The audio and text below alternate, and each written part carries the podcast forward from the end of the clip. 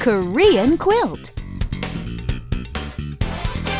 Hello and welcome back to Korean Quilt. Sit back and relax or take some notes or record this program, whatever it takes to remember the expressions because we have two good ones for you. Okay, today we're going to learn how to ask for vacancies at a small inn or motel.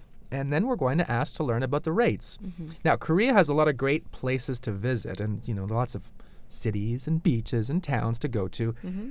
But to actually get there, you're going to have to stay at one of these more traditional places like these yogwan or, uh, you know, the small, small places. We're going to have to learn how to do these expressions. Right, and since uh, we're recommending places to go and see, I would like to recommend going to Gangchon. It's a very nice area. It's extremely picturesque and it's easy to get there.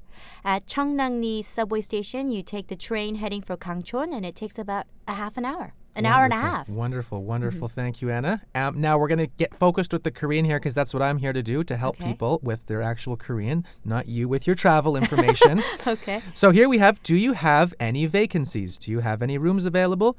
빈방 있어요? Mm-hmm. 빈방 있어요. Do you have a room? And 빈 means empty or vacant and 방 means room. 있어요 means do you have or is there. So 빈방 있어요. Do Right. you have a vacant room? Exactly. Now the next question, which is of course needed, is well, how much is it per night? Mm-hmm. 하루에 얼마예요? Mm-hmm. 하루에 얼마예요? 하루 means one day and 얼마예요 means how much. Right. So here are expressions once again. 빈방 있어요?